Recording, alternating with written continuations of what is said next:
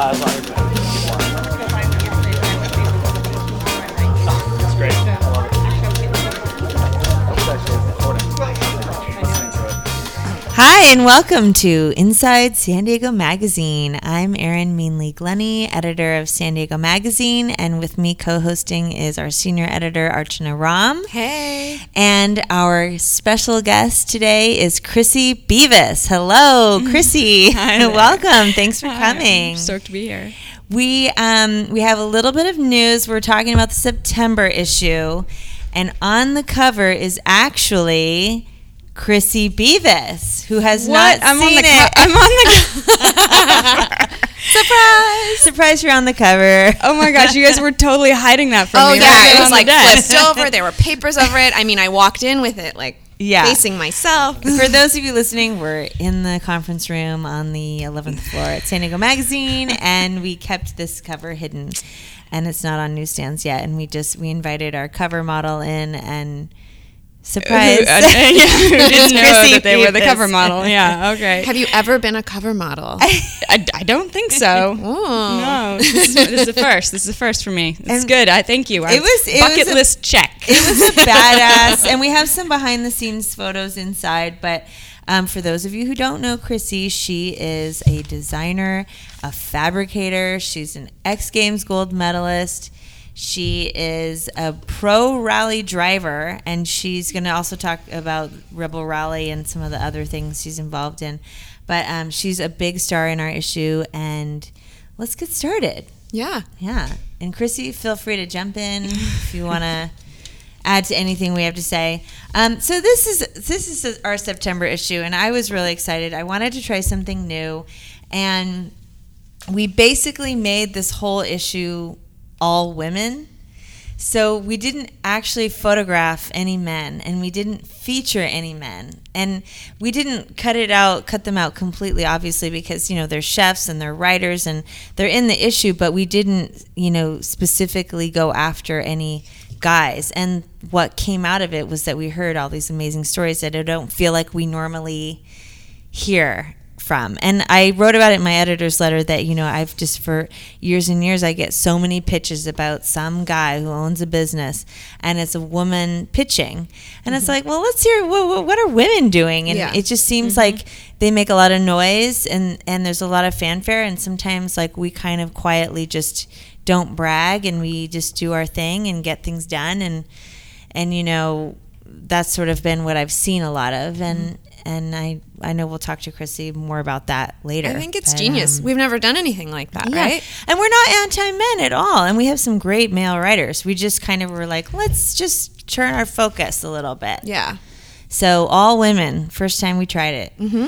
And, okay, so first we're going to go through some of our issue highlights. We have our neighborhood guide that's so popular every month. Mm-hmm. Archana writes it, and she does her exploring. Mm-hmm. So this month I explored Carlsbad and giving some love to North County, and it was fun. I've been there multiple times, but I spent a good solid day eating and going to the beach and eating.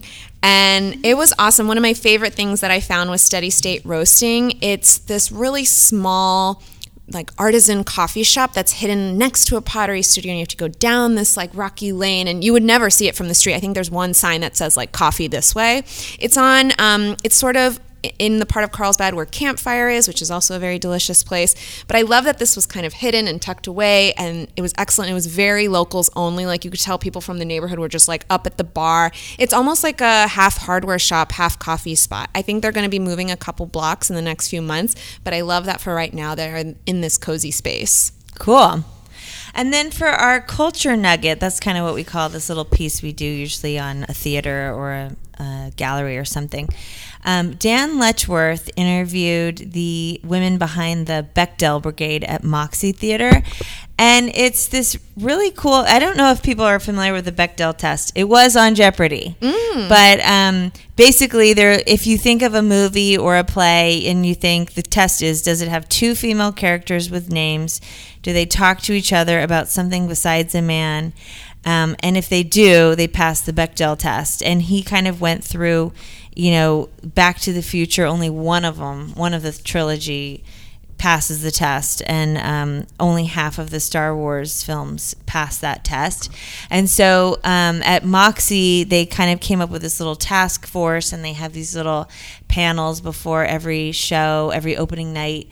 And basically, he wrote about that, the Bechdel Brigade that's happening, and it's kind of a cool little, like, gee, I never thought about that. It's awesome. Nugget, I love that this cool theater in San Diego that's already, you know, very focused on women, aren't they? Mm-hmm. They do quite a bit of plays by female playwrights. They're doing something like this, and I had no idea about those movies. Like, if you look at, like, they did all the Marvel series. I mean, thank God for Wonder Woman lately, I guess. Yeah, but, you know, so many of those movies don't pass. And you kind of don't think about it because you're conditioned to just only see males. It's sad. It was sad. And there's like some video online about the billions of movies, and it's like all your favorite movies, Ferris Bueller's Day Off, a bunch of them don't pass. Yeah. So anyway, that was interesting. Moving on, our food and drink. Let's talk about your sweet spot this month. God, I love the sweet spot. So this is in Del Mar at B Salt Balcony. It's this great restaurant. It's kind of, what is that street? The Camino Del Mar.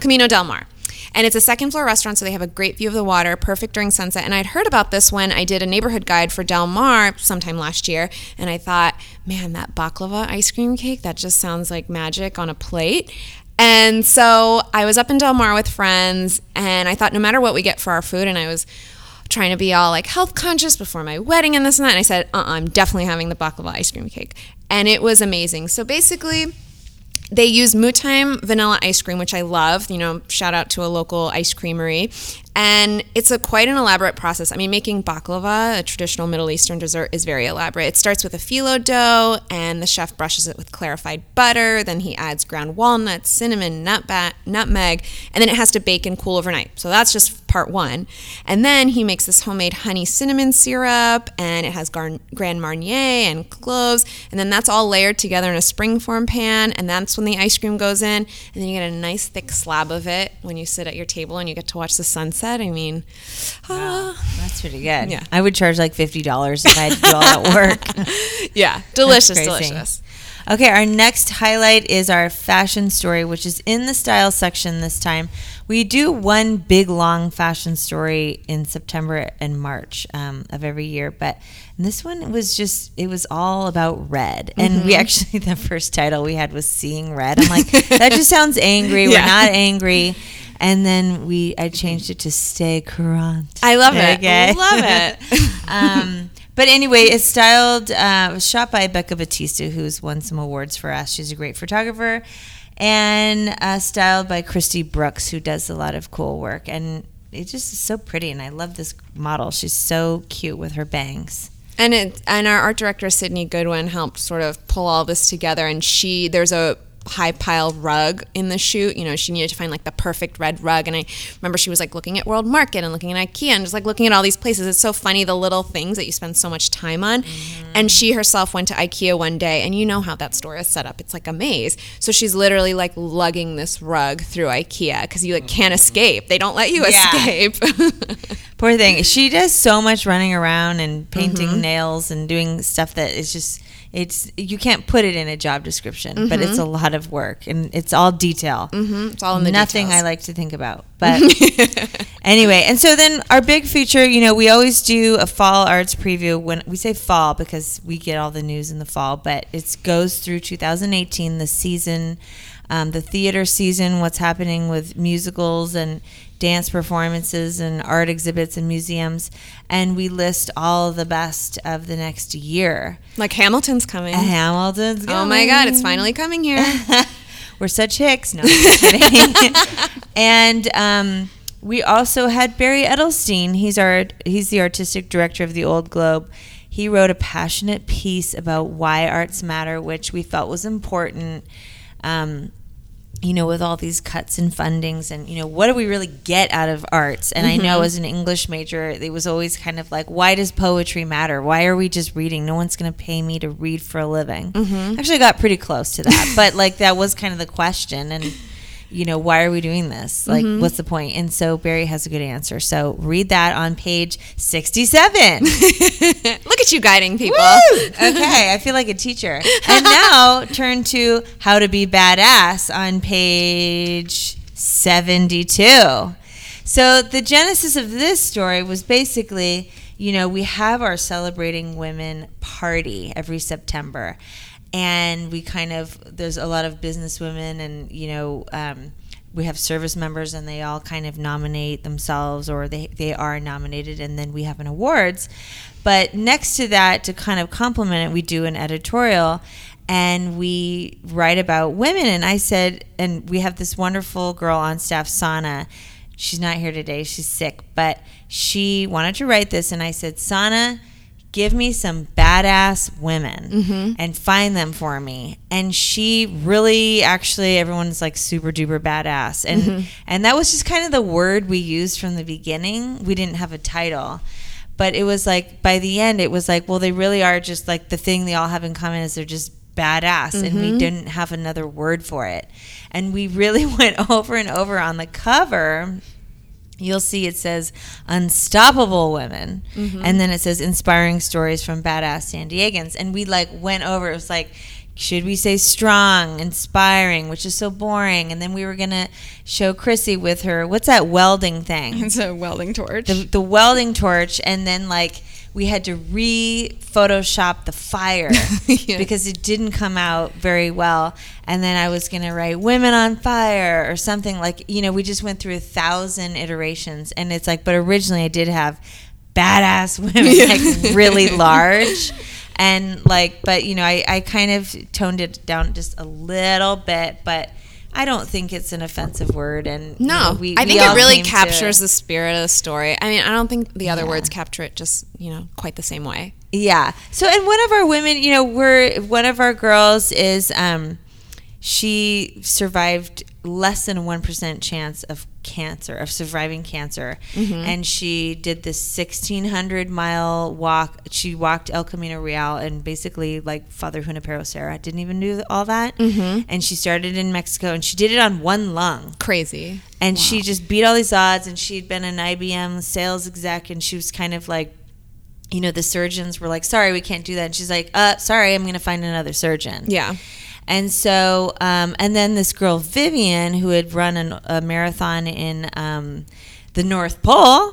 That was her first marathon. Oh my God. She's like yeah. never run, you know, and then so she's doing all the continents, and she talks about running through the Sahara, and, you know, the registration fee includes corpse repatriation insurance because, you know, you dehydrate and you die basically. yeah. And she's a software engineer in Encinitas, you know, but it's like these women are doing these really cool things. Mm-hmm. And also how exciting, Brittany Reese, she's actually a track coach at San Diego Mesa College. Who knew we have an Olympian, mm-hmm. A gold medalist teaching or coaching track mm-hmm. at a college, like kind of by my house. Mm-hmm. And while we're not even on newsstands, but just really like a week ago in London, she won her 4th world title. Mm-hmm. And she's gone through a lot of injuries and things like that. And, you know, but her grandpa said, we don't quit. Yeah. So, and it's like, wow, can you just make all the millennials hear that? Yeah.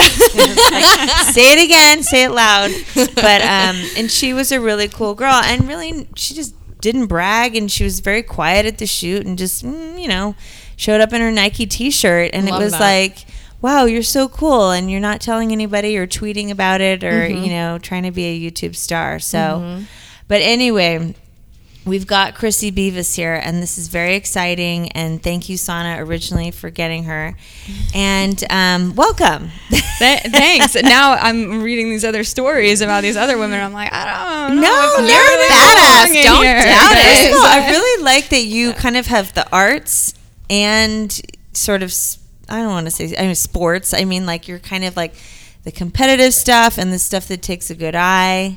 And some skill in like a different arena. I mean, you're doing a lot of things, mm-hmm. which is amazing. Tell everybody all the things that you do.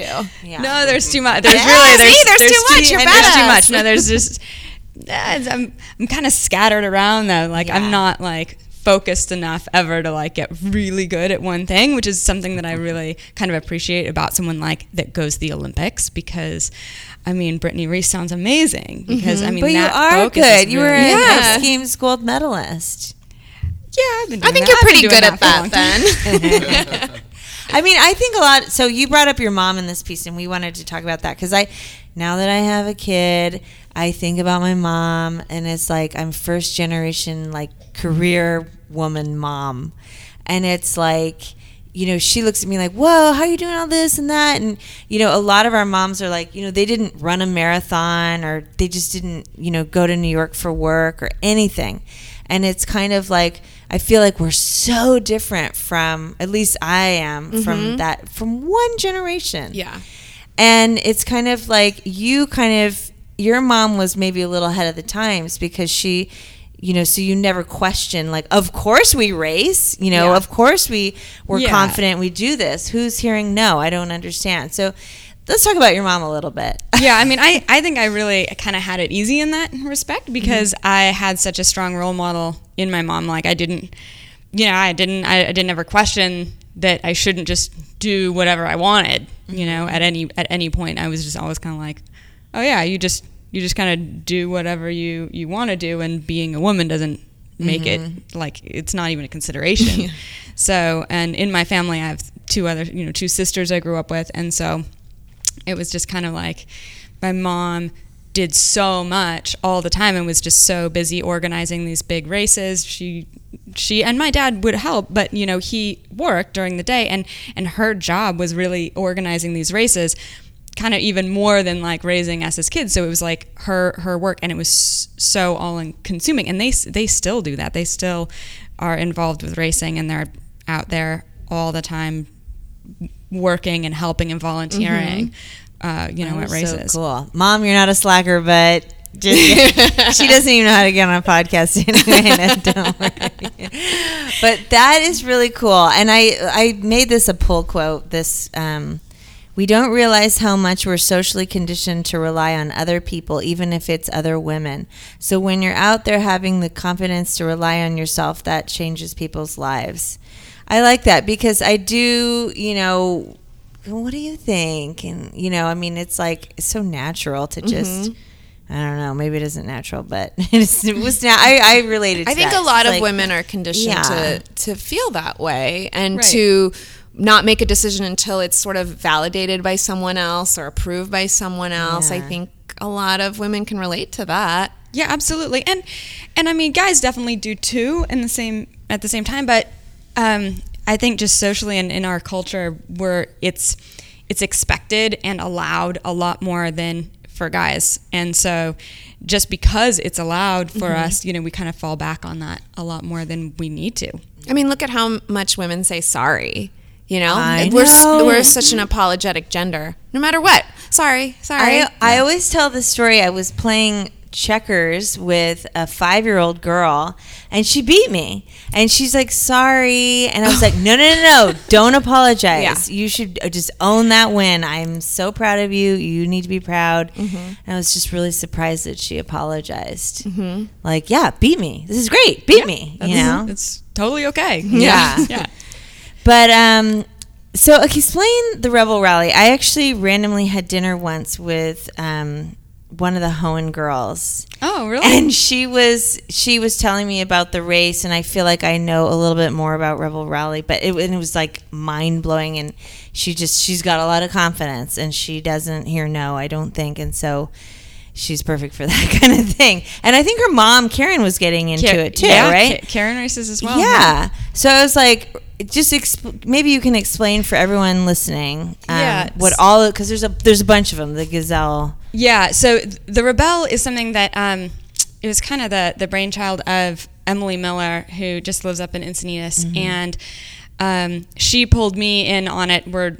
We've known each other for a while now, and I'm really excited to be a part of it. But she kind of came up with this concept, and there are other ones in the world, but there's nothing like that in the United States. And it's a 7-day all women's rally, and it goes basically all the way up from Tahoe all the way through, like Nevada, and I think we might even dip into Arizona this year, and you know, the deserts of California, and it's just this amazing, gorgeous, self-reliant, it's not a race, but it's like this, we have this course laid out, and we've got these checkpoints, and you're out in the middle of nowhere, no GPS, no phones, no computers, nothing. You can have, we give the girls maps, and they bring their own compass, and they bring some plotting tools to plot on the maps, but they're out there with nothing but themselves and some remedial equipment to rely on, and they need to know how to use everything and how to do everything and to navigate from all these checkpoints. And it's this navigation rally that makes it so much funner in the way that it's not a race. We're not racing for speed. You have all day to get these checkpoints, but there's varying levels of these checkpoints. Some of them are really easy, mm-hmm. the green ones, and then some of them are really hard, the black ones. And then there's like an intermediate is the blue. Mm-hmm. So these girls go and navigate through these checkpoints throughout the day, and they have to figure out how to get to the checkpoints, and they don't know where they are. They don't have a little dot on their GPS map. They don't have Siri telling them where to go. Directions. I know. They can't ask for directions. And there is urgency, because didn't Johanna break down in like the Sahara, and she was like stuck? Yeah, so that was another. There was the rally was called the Gazelle Rally, and I've competed in that 3 times, and it's very similar in that way. All women, 300 some women there, and and Johanna at that time, their car's air compressor broke, and that means that their air suspension system failed, and the car just slammed on the ground and was like a lowrider in the desert. God. And they're trying to ride, drive on these little tiny dirt roads and cross country, and they scraped through though. They made it. Yeah. I mean, it just takes so much work and effort and follow through, because, we just press the button. I mean, it's like, mm-hmm. where am I? I don't know. Just tell me where I am. And, mm-hmm. People just, it's so much mapping. I mean, I think as an architecture and our trained architect, you with your angles and the, make a pencil and a line and yeah. But to me, that's a nightmare. Yeah. Like, why do you love it? Why do you do it? Why do you do it 3 times? Well, so I have it really easy for this. Okay, so I've got 20 years of experience rallying and working as a teammate, mm-hmm. which is a kind of a big part of it, is like being a good teammate, because you're with that person for 24 hours a day for 7 days. Mm-hmm. But I also have my training in architecture, so I know how to draw nice, crisp, clear, straight lines and how to plot things. And I'm a student pilot, so I know how to vectors and angles, wow. And the compass rows and mm-hmm. how to do all that. And then I grew up out in the desert, so I'm also really comfortable in the desert, and I know how to camp and all of that. So as far as that goes, I have it really easy. Mm-hmm. What gets me about these races is that most of the women have nowhere close to the experience and the things that I do, and they kill it. Mm-hmm. They do so well. So cool. You have these gals that have like never even picked up a compass, like that don't know that you asked them where north was a year ago, and they're just like, I don't know but now after they've done this race, they're like, oh yeah, that's north. It's incredible. Like, any time of the day, the skills that they get and the confidence that they get from this, and just being self-reliant for 7 days. And it's not self-reliant as much because it's you and your partner, right? Mm-hmm. So you're still on a team, you still have someone that you have to work with. But the other thing that that happens is they go home and they find all of their relationships with their friends and their husbands and everything enhanced, because they're so much better of a teammate. Because they really figured out how to be a good teammate, awesome. Too. I would never have thought. It's kind of like The Amazing Race or something. Right, yeah. I think that's one of the coolest things about The Amazing Race is kind of that teamwork, and like, mm-hmm. Mm-hmm. when you watch it, it's like, how are these people working together? Yeah, you have to really communicate with respect and kind of, I think I would be just so stressed out and like, shut up and drive. Like, I don't know. But so how do they take the GPS out of the car, or then they make you shut off your phone, or right? So it depends on the vehicle. You know, some of the ones that have that, you know, if it's a GPS enabled vehicle, then we have different ways depending on the vehicle to disable that, or we'll just literally tape something over their screen so they can't ever see it. Yeah, and we put a little seal on it and stuff like that. But to be honest, most of the cars are a little bit older, most of the trucks, or they don't have that option. Some of them you can actually turn it off. Mm-hmm. And but we wrap up their phones. They don't get them even at night for the whole 7 days. They don't, you know, they don't have anything. And that's also kind of amazing because it's like a vacation, like a real vacation where you don't check your emails because you can't check your emails. And we do have a phone that they can use if they need to call someone. Mm-hmm. And, you know, we can do that in the evenings. But it's a payment. They have to charge for it. So it's not like you can't just go and call your husband, you know, later on in the evening. It's like, you know, you're really cut off for 7 days. What a great exercise in staying present, because people do things just so they can Instagram that they did it. And it's like, there's no record. Right.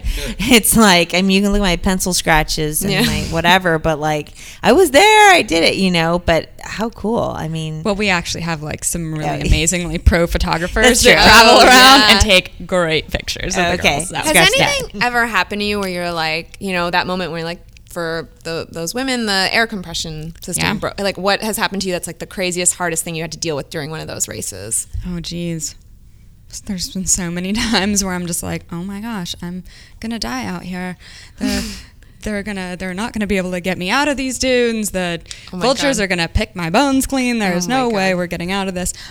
But you do, you know. You always get out. Yeah, and so it's. One of the things for me was that even though I grew up out in the desert, I didn't really know how to drive in sand dunes. And we train women how to drive in the sand dunes. So we do all of the training. We do the navigation training, we do the teamwork training, and we do dunes training, because driving in the dunes is kind of this, it's I don't know, it's hard. It's really takes a lot of skill compared to even just other types of desert driving. And you can get yourself into really bad situations really quickly in the sand dunes. And we're lucky because we've got some sand dunes a couple hours away, and really all you need is, you know, a four-wheel drive vehicle and tires that you can take down to 8 PSI and drive through the dunes. 8 PSI. Oh, totally. I know exactly what you're talking about. But I mean, it's quite the undertaking. You basically have to do all this training, fly halfway across the world. But in this case, there is one. And I'm sorry, I said it wrong. Rebel Rally. Yeah. But yeah, they have, I mean, they're all over the world. This is like, and it's all women. Ooh, I feel so wonderful and tingly. Yeah. Yeah, it's so funny. All of the guys are like, oh my gosh, a bunch of women. I bet that gets so catty. And you're at all. Like, at all. Like, there's just no egos in there in the same way that there is in other types of racing. Everyone's against the elements, you know? And so all of the teams, like, they're not wheel to wheel, they're not taking one another out. And so because you don't have that kind of like ability to like take someone else out, you are in the same boat as everybody else. And so even though you and your teammate, like, you know, went through something, the chances are that more than half of the other teams went through the same thing, and they know exactly what you're talking about. And so when we get together in the evenings, and we've got, you know, we set up a big tent out in the desert, and we've kind of got this, you know, it's this really fun camp, and everyone can get together and they talk about their days, and it's really, the camaraderie is amazing. Yeah, what an amazing bonding experience. Yeah. Oh, I mean, these gals are making these friendships in these 7 days that last a lifetime. I bet. That is so cool. When is the next one you're doing? The next one's, so it's in October. Wow. So what are you doing to prep? Like, what do you do? Just go out to the dunes, or? Yeah. So Emily is manages the course. So she goes out and she plots out this huge course, and she kind of organizes that whole side of it. I mean, it's a really big deal with the permitting alone, going across all of these different counties, all of these different districts of the Bureau of Land Management, and she does so much work, just incredible amount of work to set that up. And I kind of have the easier, more behind the desk job. I'm doing the organization as far as the scoring system. So I kind of helped Emily to develop that scoring system into something that's never been done before. And so most of the time, most rallies, racing, anything, like you're trying to get the lowest score, right? The lowest amount of time, the lowest points, the lowest number of miles. And our scoring system's the opposite. You're collecting points. So these checkpoints are all worth set numbers of points, and the girls in the beginning of the day get these checkpoints, and they get these latitude and longitude, you know, GPS coordinates basically, and they have to plot them on their map themselves. We tell them how many points they're worth, and then they have to decide which ones to get and which ones can they get. And based on the map and their vehicle and their skill level, they have to decide, and you know, as a team, like which ones are they going to get throughout the day. So that scoring system is what I've been working on. And one of the coolest parts about the rally to me is that people at home can watch in live time. And so cool. Because of the scoring system and these trackers that we have on the car, the girls don't know where they are, but you at home can know where they are. Oh my God. That's awesome. So you can watch them on your computer from home. Their families, their friends can sit there and watch them and track them. And that's usually what they do, is like, whoa, friends and families will just have that, you know, tracking open all day long, and whoa, they'll just sit there and watch it and get to follow the girls. And every time the girls check in at a checkpoint, the friends and family can know. And at the green and blue checkpoints, the girls will know because there's a flag there. But when the black checkpoints, there's no flag. There's nothing there. Ooh. The girls just have to like know that they're in the right spot. Oh my gosh. Based on triangulation and distance and headings. And they just hit their tracker, and they're like, kind of hope for the best. Hopefully we're within the 50 to 100 meters within the checkpoint. That is crazy. Yeah, and so, you know, at home you can know right away if they got the black checkpoint. They don't know until later on the night when they come to me and they see me in the scoring tent, and we go over it, and I say, yes, you got this one. No, you didn't get this one. You were, you know, 25 meters away from. Jeez. You know. Wow. Yeah. Wow. And so then it ends in Del Mar, right? Yeah. So we have a big party at the end. Nice. You deserve it, I think. That's so cool. A gala. It's really funny because, you know, 7 days out in the desert, you start to look a little flat by the end. And so then all the girls come back into San Diego. We all go to a nice hotel, and amazing. Then we all get dressed up in fancy dresses and meet at a gala. That nice. Is so cool. Wow. Well, thank you. And on that note of events and galas and whatnot, I'm just going to give a quick rundown on what is happening this month in September. A couple of highlights. We have our calendar every month in the back. San Diego Festival of Beer is on the 22nd, and that's 60 breweries and live music on Broadway Pier. And also the MCAS Miramar Air Show. This is so cool. I'm sure you've been. The Blue Angels are there. This is one to take the kids. It's just, I mean, it's fun to watch them even practice, but that happens every year. And that's also the weekend of the 22nd. Tell friends you're going, with or without you, to see you too at Qualcomm. I think that's probably going to be sold out. Who knows? I don't know. StubHub. Yeah. That's what StubHub's for. And then Art San Diego for the first time this year is at Del Mar Fairgrounds, which is kind of cool. I mean, it's been, I think, in Balboa Park. Yeah, I went to the Balboa Park one last year. Mm-hmm. It's cool. It's contemporary art, and you can buy stuff, and it makes you feel very cultured. And then our party celebrating women is on September 26th at the Westgate Hotel downtown. It's on the rooftop. There's alcohol, food, inspiring women, and we're going to have keynote speaker Malika Chopra. She wrote the book Living with Intent, and she's an entrepreneur. She's an expert in meditation, parenting. I think she's going to be super interesting. And we're going to give out our awards that night and just kind of mingle, and obviously anyone is welcome to come. So check our website for that. Great. Yay. Woohoo. Thank you, Chrissy. This is so fun. Thank you so much, Chrissy. And it was really fun. Everyone pick up a copy of the September issue. It's on newsstands now. Thanks for having us.